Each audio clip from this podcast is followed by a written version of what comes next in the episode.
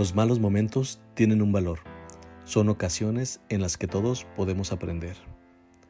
Los desafíos surgen de manera constante en todos los aspectos de nuestra vida y principalmente tienen un impacto en nuestro lugar de trabajo y estos requieren de una capacidad para recuperarte.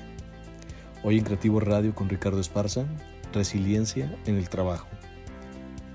La resiliencia laboral es una habilidad que puede beneficiarte en todas las etapas de tu desarrollo profesional nos hace afrontar pruebas, nos ayuda a sobrellevar contratiempos e inconvenientes y por supuesto nos ayuda con el estrés. La resiliencia se manifiesta de tres formas. De manera natural, es decir, es aquella con la que naces, se relaciona con el entusiasmo o con la percepción positiva que tienes de la vida y la tendencia que tienes por experimentar cosas nuevas con la mejor actitud. 2. De manera adaptativa, aquella que se manifiesta en circunstancias difíciles que te impulsan por adaptarte y crecer, haciéndote más fuerte que antes. 3. De manera restaurada, es decir, desarrollada por el aprendizaje de técnicas experimentadas o aprendidas que fortalecen tus habilidades. Pero independientemente del tipo de resiliencia que tengas, existen características en las personas que son comunes cuando las has desarrollado. Por ejemplo, suelen tener una actitud y una imagen de sí mismos positiva.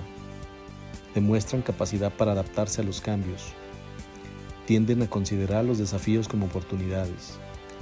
Reconocen sus propios límites.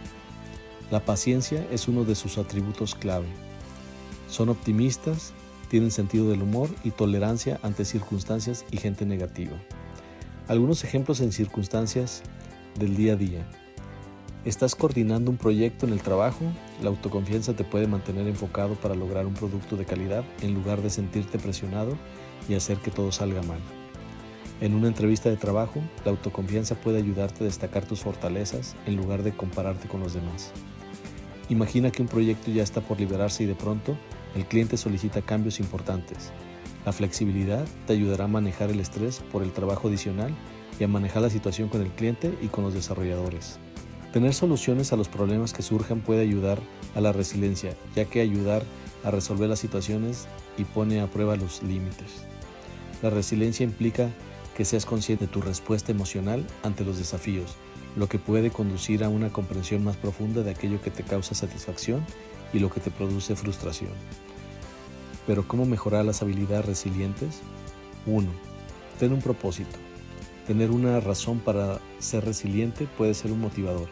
Tu propósito puede ser cualquier cosa que te impulse a mejorar tu fuerza y resistencia frente a las dificultades. 2. Aumenta tu confianza. Ante dificultades, mantén la seguridad de resolver desafíos y recuerda tus éxitos pasados para demostrar que lo puedes lograr. Trata de visualizar cómo crees que se comportan las personas resilientes y trata de imitarlas. 3. Establece metas. Determina tus metas y el por qué deseas alcanzarlas. Diseña un plan para en caso de situaciones desafiantes no pierdas el foco y puedas resolver la situación. Posteriormente reflexiona lo sucedido y dale seguimiento. 4. Trabaja en habilidades de resolución de problemas. Esto aumentará tu confianza y tendrás un sentimiento de preparación. 5. Confía en quienes te quieren. Tener una red sólida de apoyo de amigos y familiares te ayuda a tener una salida para las frustraciones. Confiar en quienes nos estiman es un estímulo para recuperarnos ante cualquier dificultad. Destacar tus habilidades resilientes en tu trabajo te puede beneficiar, ya que permitirá identificarte como una persona confiable, flexible y enfocado en resolver problemas. ¿Y tú te consideras una persona resiliente? ¿Cómo manejas tus conflictos y frustraciones? Compártenos tu experiencia. Agradezco como siempre que hayas llegado hasta aquí y no te pierdas de nuestros estrenos semanales. Esto fue Creativo Radio con Ricardo Esparza. Hasta la próxima.